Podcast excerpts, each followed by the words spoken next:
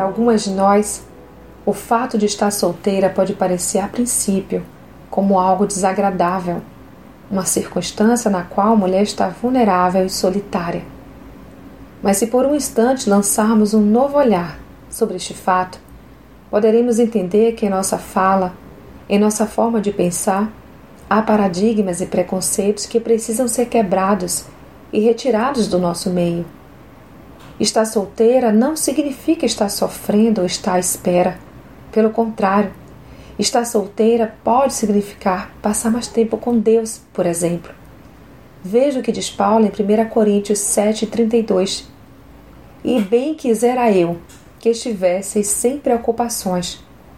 O solteiro cuida das coisas do Senhor, de como há de agradar ao Senhor.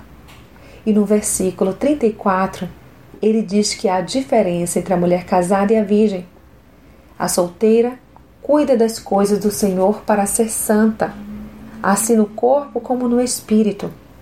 Porém, a casada cuida das coisas do marido, de como há de agradar ao marido.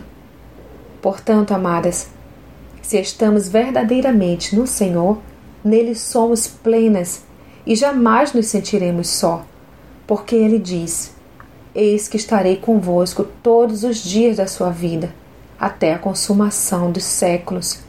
Mateus 28, 20. Deus nos envolve e nos preenche com seu grande amor.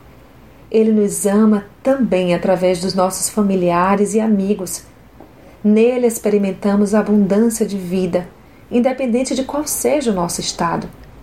Não é a sociedade quem define se o seu estado é bom ou ruim, mas os desígnios de Deus para a sua vida, pois estes a farão ser plena independente de ser solteira ou casada.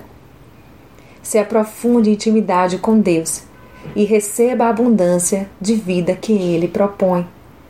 Sou Sayonara Marques e minha página no Facebook é Despertada Mulher Sábia. Fique na paz de Deus.